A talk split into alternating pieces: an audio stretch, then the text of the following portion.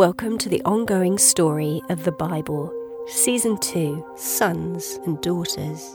It's now less than 2,000 years since the creation of God's majestic universe, and 10 generations from Adam, humanity has spun out of control.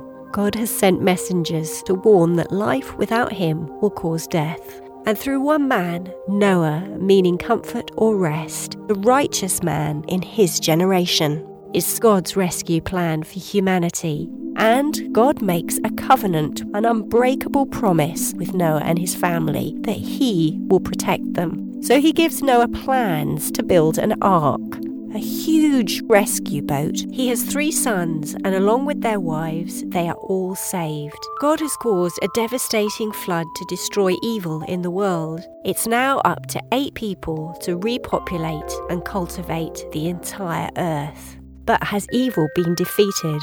Episode 1 A New Beginning. The time is now around 2300 BC.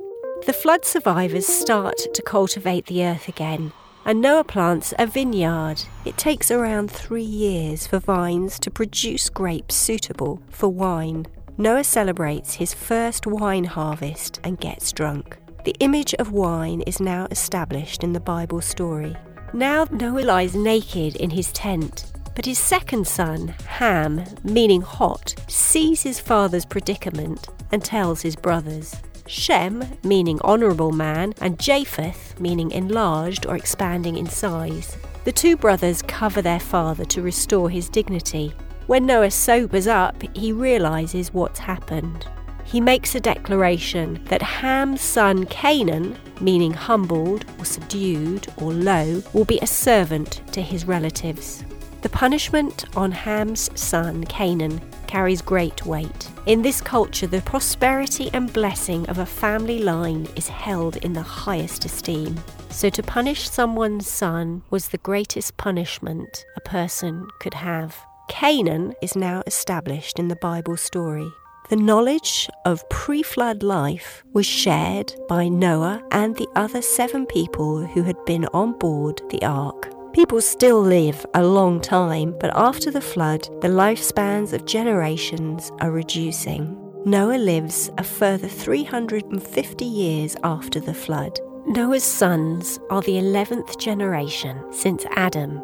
Now the brothers divide and move around the earth. Japheth and his descendants move to the north and west. Shem and his descendants move eastwards, while Ham and his descendants move to the south.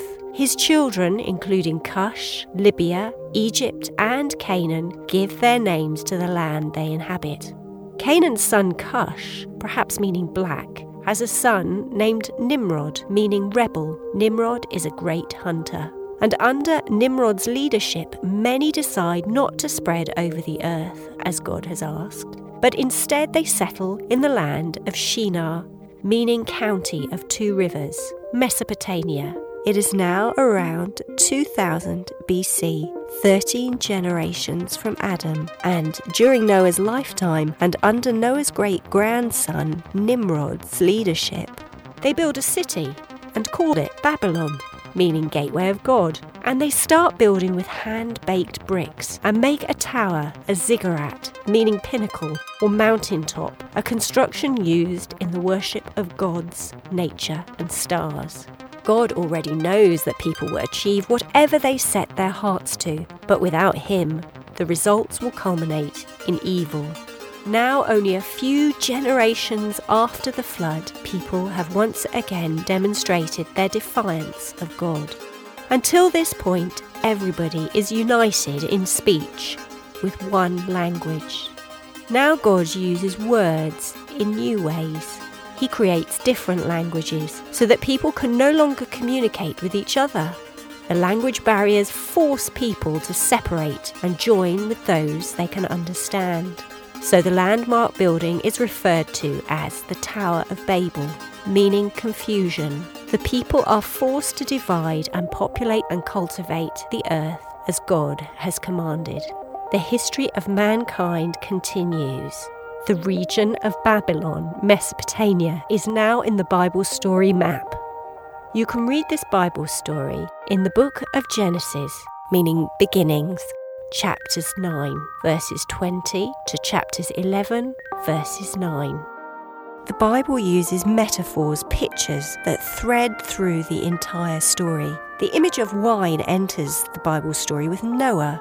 To grow a grape and then harvest it and create wine takes a minimum of three years. Noah does this after the global flood, so either he took grape seeds or perhaps a vine aboard the rescue vessel, the ark. Wine is used in the Bible to show redemption, cleansing, and celebration. When Noah's great great grandson, several times removed, appears in the story over 2,000 years after the time of Noah, he, Jesus, embarks on his mission of redemption, and his first miracle includes wine. The first thing Jesus creates is wine. But Jesus, who is 100% God and 100% man, and 100% perfect, creates wine miraculously from water, bypassing the natural growing, harvesting, crushing, and fermenting process.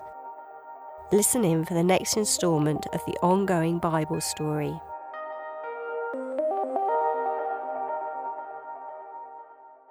These podcasts, called Full Circle, are based on the author's best knowledge at the time of production.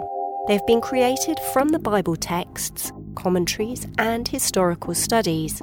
The Bible is God's living word, and its story and learning is unfolding and ongoing. Thanks to Bible translators, some of whom gave their lives to give us its words, you can delve into its pages and start your own journey of discovery today.